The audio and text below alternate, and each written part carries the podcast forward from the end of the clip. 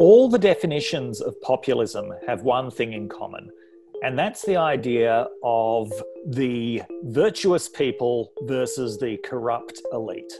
Politics is really a struggle between these elites who are only about self enrichment versus the people who have been deprived, really, of their democratic rights. The US had one of the world's oldest populist movements. In fact, the first movement to call itself populist, essentially representing indebted farmers against the big banks and also against the government.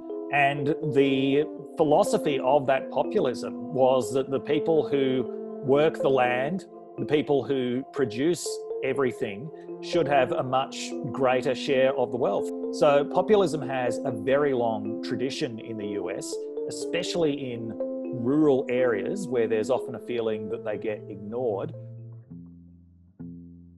The main difference between left wing populists and right wing populists is who they really consider the elite to be. For the right, the elite always refers to the government, politicians, bureaucrats. For the left, it's more often the business elite. Donald Trump was almost running against the Republican Party in 2016. And this is one of the unique things about the American party system. Because the parties themselves don't control who gets to be a candidate, that's up to the voters of those parties. He got a lot of support from the really right wing Republican Party faithful. They knew him as someone who symbolized success in America. They loved the fact that he didn't observe any political niceties at all. They thought that that was a sign of his authenticity. It is a little bit harder to be a populist when you are the elite yourself. But still, we've seen Trump, like populists before him around the world, even when they're in charge of the country, they say that they're nonetheless fighting a battle against this entrenched, permanent elite that are trying to thwart them.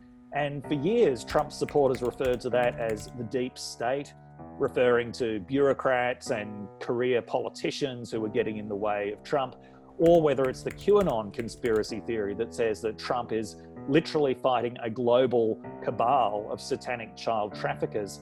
All of that appeals to this idea that Trump, despite being the most powerful man on earth, is this besieged warrior. Populism isn't necessarily an ideology. It can be sort of a style of political performance.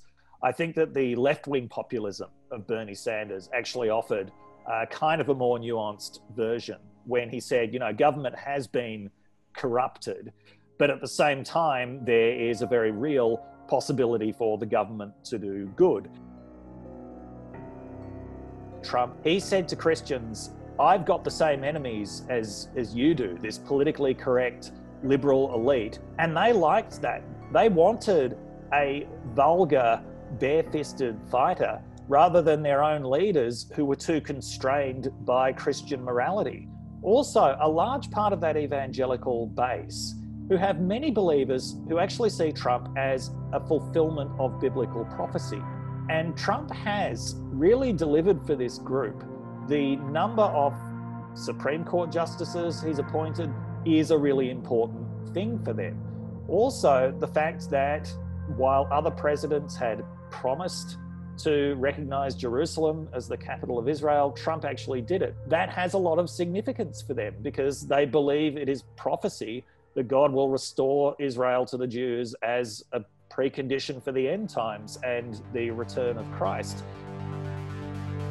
If you look at the kinds of problems that the US is facing during the pandemic at the moment, tens of millions of people facing joblessness, homelessness, absolute precarity. So, while that is the case, I think that there is always going to be room for populism in America.